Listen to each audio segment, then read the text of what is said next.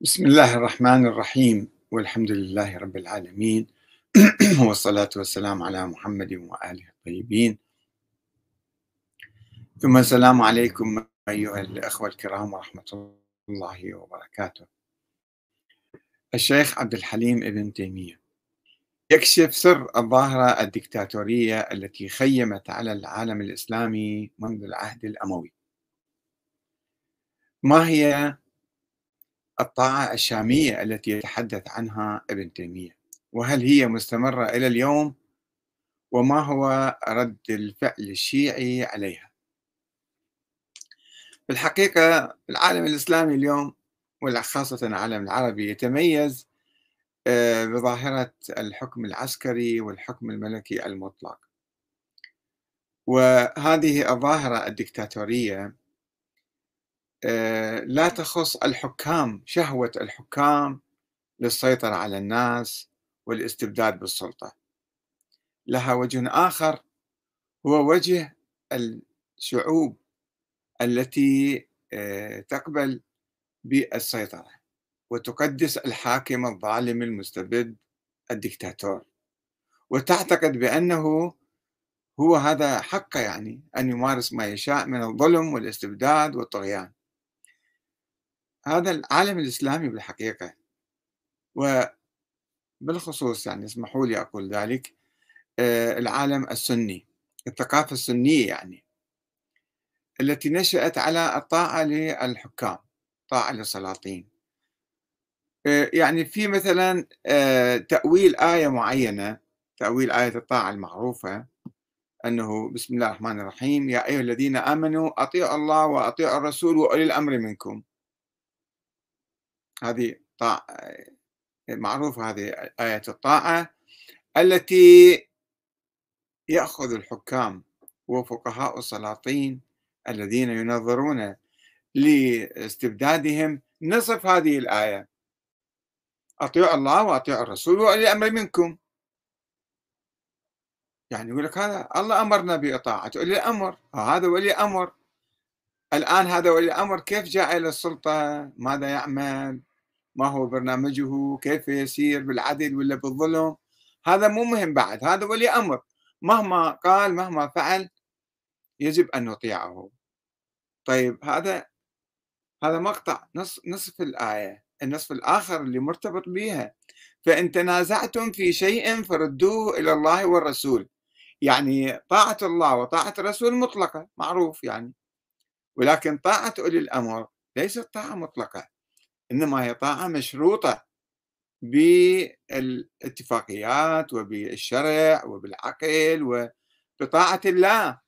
فإن تنازعتم في شيء فردوه إلى الله والرسول. إذا أنتم يا ناس يعني طبعا الآية كانت تشمل آه، السرايا اللي يدفعها آه، يبعثها النبي.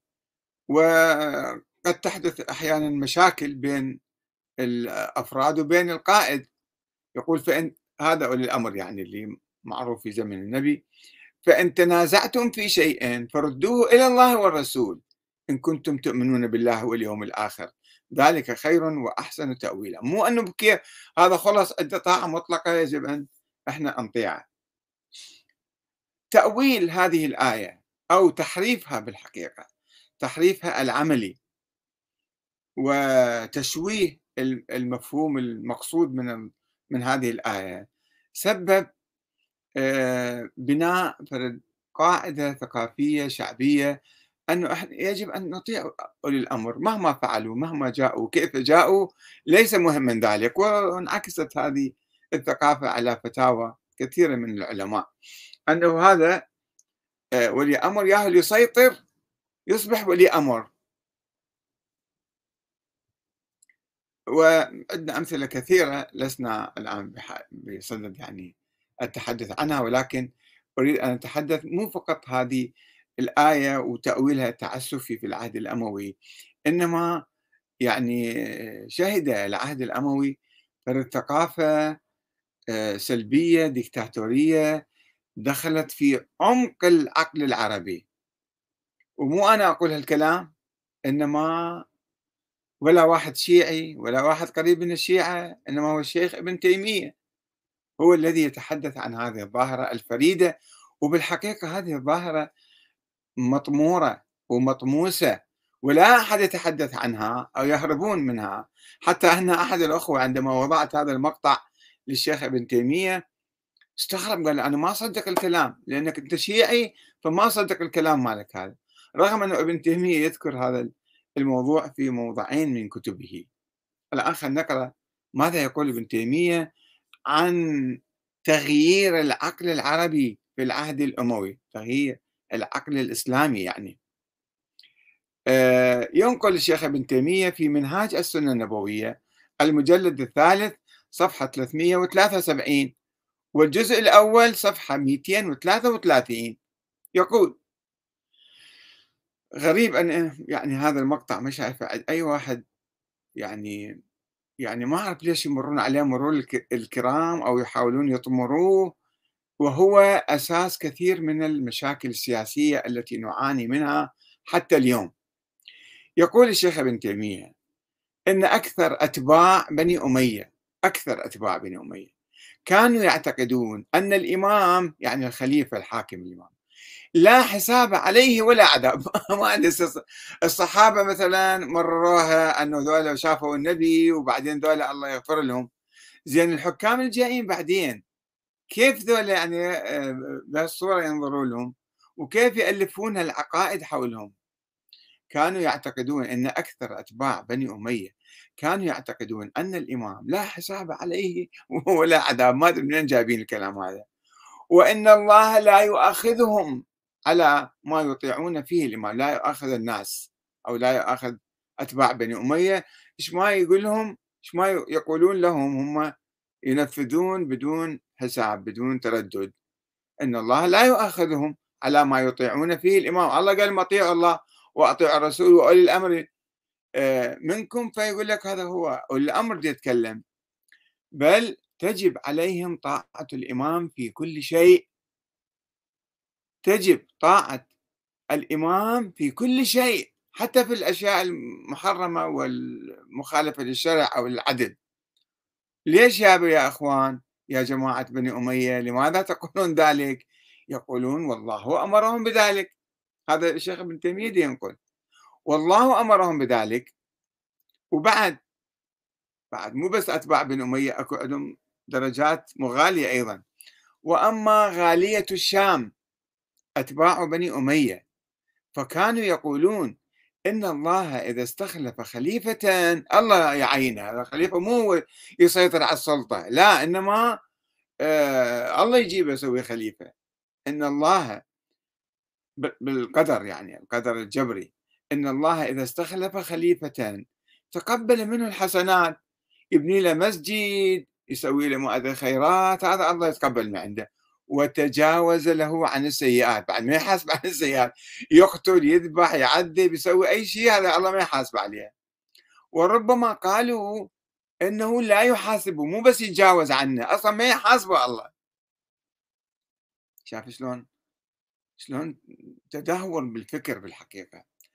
ويضيف الشيخ ابن تيمية يقول وقد أراد يزيد بن عبد الملك أن يسير بسيرة عمر بن عبد العزيز أنه يصلح الأمور سوى انقلاب على الوليد وقتله يعني ابن عمه وهو سوى ثورة هذا في أواخر العهد الأموي. فأجى يريد يسير بسيرة عمر بن عبد العزيز سيرة العدل يعني. فجاء إليه جماعة من شيوخهم فحلفوا له بالله الذي لا إله إلا هو أنه إذا ولى الله على الناس إماما ولى الله. شوفوا شلون فكر جبري. إذا ولى الله على الناس إماما تقبل الله منه الحسنات وتجاوز عنه السيئات. ولهذا يعلق الشيخ ابن تيمية يقول ولهذا تجد في كلام كثير من كبارهم الأمر بطاعة ولي الأمر مطلقة. ما يقول لك لازم تسمع كلام. وأن من أطاعه فقد أطاع الله. وحينئذ فهؤلاء يقولون إن إمامهم لا يأمرهم إلا بما أمره الله به. يقول هذا أمرنا بقتل إنسان معين الله أمره بأن يقتل ذلك الإنسان فإحنا نطيعه. فصار يعني كأنه وحي ينزل عليهم. وإن من أطاعه فقد أطاع الله. وحينئذ فهؤلاء يقولون إن إمامهم لا يأمرهم إلا بما أمرهم الله به. ولهذا كان يضرب بهم المثل فيقال طاعة شامية إلى هالدرجة صار مثل هذا يعني الأمويون اللي كانوا في الشام عندهم طاعة مطلقة لحكامهم. كما قلت في البداية في منهاج السنة النبوية المجلد الثالث صفحة 373 وجزء واحد صفحة 203 مرتين يذكر هذه القصة.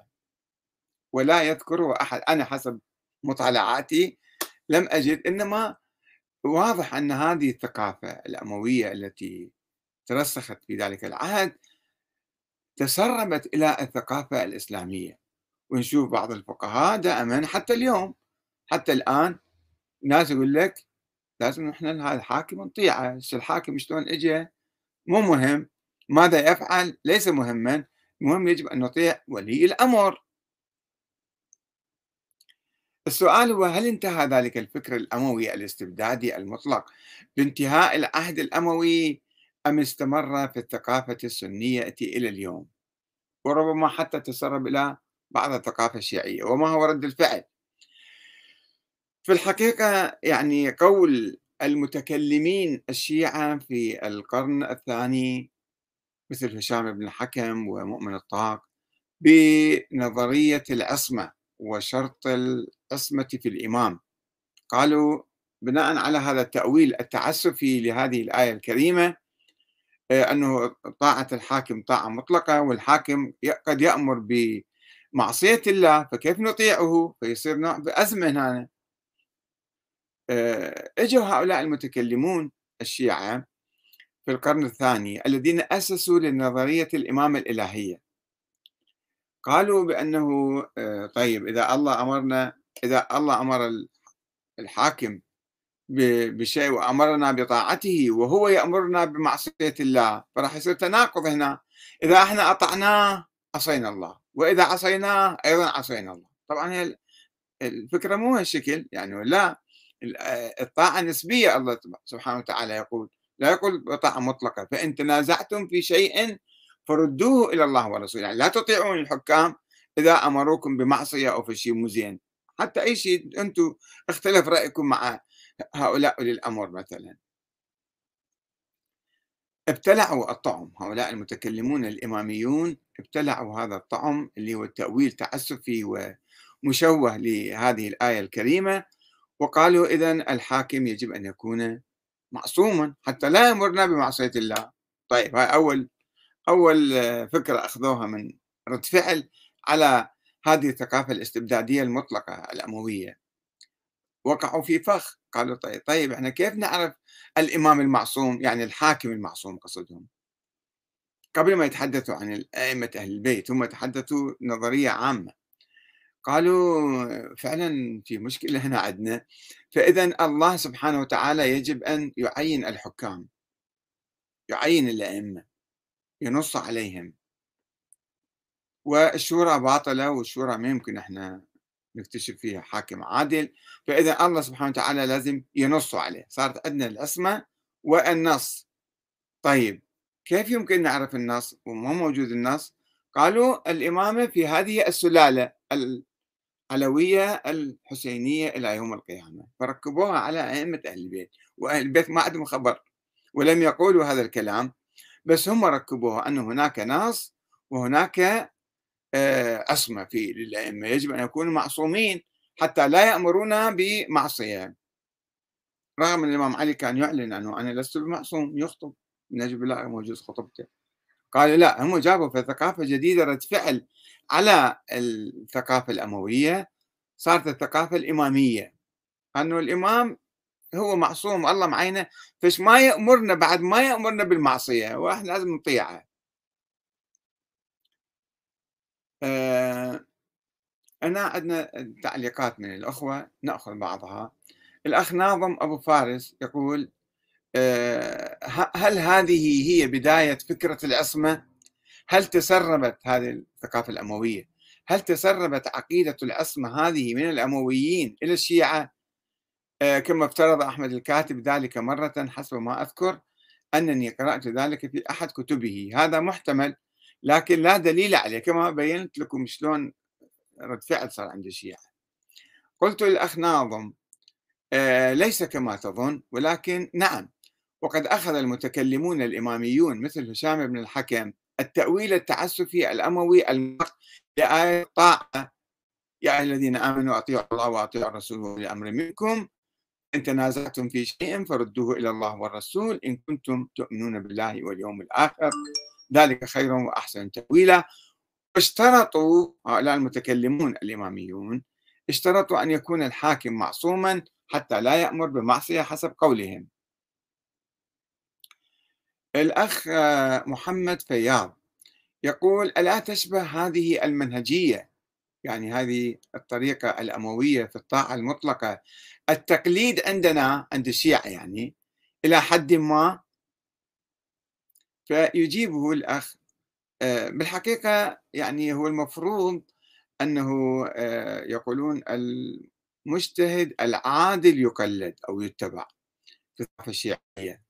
آه، يعني مو أي واحد كيف ما كانوا يقلدوه ويتبعوه ولكن عمليا يجون بعض المراجع مثلا يفتون بغير ما أنزل الله. وقد يعني يقترفون ذنوبا أيضا ومقلدوهم يتبعوهم. مو شرط يكون حتى مرجع حتى زعماء عندنا. زعماء تشوفوا أتباعهم يتبعوهم بدون وعي وبدون تفكير وبدون نظر أنه هذا الكلام أو هذا الأمر أو هذا الموقف صحيح ولا مو صحيح. المهم إحنا نتبع هذا الزعيم. آه، الأخ سلمان أحمد الأحمد يقول للأخ آه، محمد فياض يقول التقليد ليس طاعة عمياء. وليست حكم مطلق من حاكم يحكم عليك بما يريد ويمنع عنك ما تريد. فيرد عليه الأخ محمد يقول نظريا ممكن ولكن عندما أنظر حوالي لا أرى إلا الطاعة العمياء.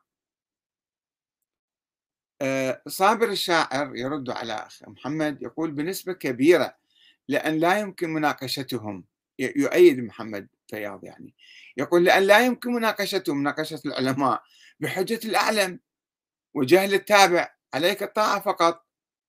وعليك التقليد. لا تسأل لماذا هذا المرجع يفتي هذا حتى مكاتب العلماء ومن مكتب السيد السيستاني. عندما تسأل عن موضوع ما هو الدليل عن هذا الحكم الشرعي يقول لك أنت قلد وامشي ما خصك بالموضوع. لا تسأل عن الدليل.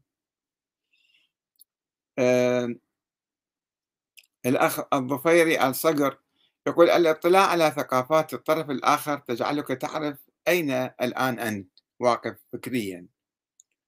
آه عثمان محمد أمين ياور يتساءل بعدما نشرت كلام الشيخ ابن تيمية يقول وماذا تريد أن تتوصل؟ الحقيقة نريد إحنا نفكك هذه الثقافة السلبية البدعية المعارضة لروح القرآن ولروح الإسلام ولروح العقل الإنساني اللي تأمر الناس بالطاعة المطلقة وبعدم مناقشة الحكام وتبرر لهم جرائمهم أنه هذا الحاكم مش ما يسوي؟ الله أصلا ما يحاسبه بعد. وين الله استثنى من المحاسبة أي حاكم أو أي إنسان؟ لا يقول لك ذولا خلاص الله جابهم فالله هو مسؤول عنهم فأنا يسامحهم ويتجاوز عن خطاياهم وأصلا ما يحاسبهم. غيداء المعمار تقول الشيعة كذلك على نفس الفكرة والمنهاج. الفرق في أن الإمام محدد بأبناء علي وفاطمة إذا هي نفس الفكرة الأموية اقتبسها واتبعها الشيعة مع الفارق. لا بالحقيقة هذا نوع من التهوين من الثقافة الأموية. يعني أئمة أهل البيت لم يقولوا ذلك. الإمام علي عليه السلام كان يقول إني في نفسي لست بفوق أن أخطئ ولا آمن ذلك من فعلي. فلا تكفوا عن مقالة بحق أو مشورة بعدل. فإن من استثقل الحق أن يقال له أو العدل أن يعرض عليه كان العمل بهما أثقل عليه. هذه الثقافة العلوية. الثقافة العلوية الإمام كان يقول آه، في نهج بلاغة موجود أيضا. لمن كان يقترح عليه اعتقال بعض الناس أو إعدامهم بصورة استباقية يعني ما مسوين شيء بعدهم الإمام يقول له أنا إذا أمرك بهذا الشيء أنت يجب عليك أن تقف وتقول اتق الله يا علي بن أبي طالب. هكذا كان يعلم أهل البيت شيعتهم. وما عندنا شيء أنه أنه إحنا نسمع كلام الحاكم مهما كان. أبو الحكم مهدي يقول ثم جاء الحزب العلوي ليقتبس المغالاة الشامية مستبدلا آل أمية بآل علي. أغلب الحركات والمذاهب الإسلامية ردات فعل لما سبقها. لا شوفوا أهل البيت لم يدعوا العصمة ولم يدعوا النص عليهم ولم يدعوا أنهم جايين يعني يطالبون الناس بطاعتهم طاعة مطلقة. إنما المتكلمون الإماميون مثل هشام بن الحكم هو الذي كان يروج لهذه الثقافة. هلال علي يقول هكذا يشيع أهل السلطان سواء الأمويون أو العباسيون أو الفاطميون قريش بأجمعهم. مو بس قريش حتى آل سعود وآل زايد وآل فلتان. شوفوا نفس الثقافة عندهم. ما له علاقة يعني هاي الثقافة دخلت في العقل العربي. مو فقط الحكام المستبدون هم الذين يستبدون إنما الشعب اللي يقبل بالطاعة ويستسلم لهؤلاء. آه، الأخ عبد الفتاح عبوش.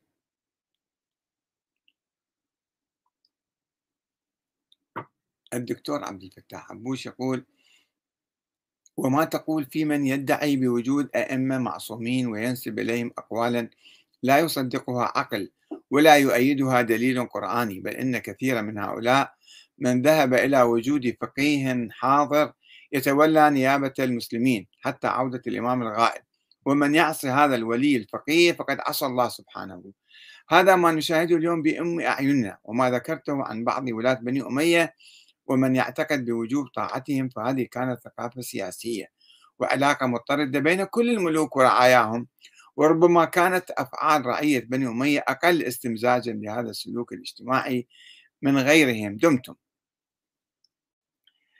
آه، بالحقيقة الآن الثقافة الشيعية هي ثقافة يعني تسير نحو الديمقراطية. إذا لم أقل أنها ديمقراطية الحاكم ينتخب ويراقب ويحاسب ويتظاهر ضده ويغير. فهاي الثقافة أيضا موجودة الآن في العقل الشيعي والعقل الإسلامي بصورة عامة ليس كل السنة يؤمنون بهذه الثقافة الأموية إنما هناك ثقافة شوف المظاهرات ورفض الحكم العسكري والمطالبة بالعدالة المطالبة بكل شيء هذا يعني شيء شيء جيد. فمو يعني ما ناخذ نظرة سلبية لا عن السنة ولا عن الشيعة. ريسان الزرقاني يقول هذه العقائد وغيرها ليست فيها ذكر من العقل والمنطق. وليس لها آثار آثارها النافعة. أحمد آه، حمودي آه، أحمد آه، ربيع يقول على هذا النهج سار الأمويون ونجد أصولها في خطبة معاوية وهي فكرة الله يضع الحكم أو الحاكم ويستخلف من يريد. أحد الخلفاء الأمويين وين لم تخني الذاكرة هو عبد الملك بن مروان. جلب أربعين عالم أو فقيه شهدوا أن الله لا يحاسب ولي الأمر والخليفة على سلوكه وتصرفه وما يفعل ولن يدخله النار. وهي فكرة أقرب إلى العصمة هذا واحد من من البنى الأساسية في النظرية السياسية للحكم الأموي. لاحقا تأثر الشيعة الاثنى عشرية بهذه الفكرة وعلى ضوئها طوروا فكرة العصمة عند الإمام. إذا جرى الإمعان في نظرية الاثنى عشرية للحكم سنجد أنها كانت موازية للنظرية الأموية وهذا الأمر اللي هو الذي شكل قدم أخيل في نظريتهم أي أنهم لم يخلقوا نظرية أو فرضية بديلة وإنما موازية لنظرية الأمويين ولكن بتصورات غير واقعية. يا أخي أنت تتحدث عن نظرية قديمة بالتاريخ الآن الثقافة الشيعية أخرى ثقافة ديمقراطية. وأخيرا نأخذ كلام الأخ كريم عبد يقول الاستبداد يخلق أولا أدواته ثم بمرور الزمن ينتج الثقافة التي تبرره وتدافع عنه. خلفاء بني أمية وأتباعهم هم من فرضوا هذا الاستبداد على أهل بلاد الشام وسواهم وأسماه وعاظ السلاطين. وفي مقدمتهم ابن تيمية طاعة وهو في الواقع خضوع. وب ابن تيمية أسماء هذول يعني انتقدهم. وبهذه التسمية الزائفة أرادوا أن يجعلوا هذا الانحراف الخطير عن دين محمد أمرا طبيعيا كي يفرضوه على الجميع لكن فرض الخضوع على الجميع أمر مستحيل. لذلك حولوه قهرا وفرضوه بالإجبار. فعبر الوليد بن عبد الملك عن ذلك مخاطبا أهل الشام وسواهم من تكلم قتلناه ومن صمت مات كمدا. هكذا يتحدى الناس كان. وقد توارثها الحكام لاحقا وهي نفس مدرسة الأنظمة العربية الآن. وكأن معاوية يحكم هذه الأمة منذ 1400 سنة. والسلام عليكم ورحمة الله وبركاته.